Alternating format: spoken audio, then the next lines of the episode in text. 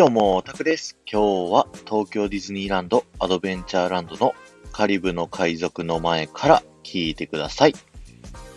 今日はですね、このカリブの海賊のボートに注目していただきたいんですけど、このボートですね、フランス語でバトーという風に呼ばれております。そして、この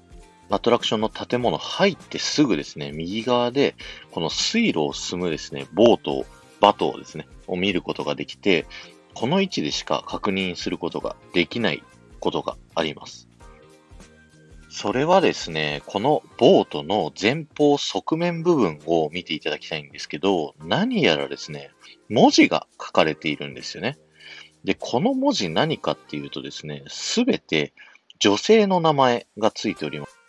カリブの海賊のバト全部で45台、45隻かあるんですけど、それぞれにですね、違う女性の名前がついているんですよね。で、これは海賊たちがですね、海で事故がないことを祈るためのですね、おまじないとして、船にですね、愛する女性の名前を付けていたという、当時の歴史背景から、こちらのバトーにもですね、あの、女性の名前が付いているという風な背景になっております。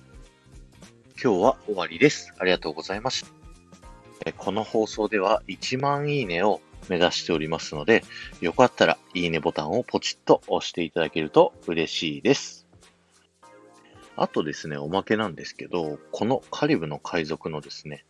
えーキャストさんですね、こちらの方々は、海賊のですね、子孫という設定になっているんですけれども、えーアトラクション乗った時にね、出てくる海賊たちとは違ってですね、非常に優しい海賊の末裔で、えっ、と、僕たちをですね、前回話したラフィートの船着き場へ案内してくれるというですね、設定になっているんですね。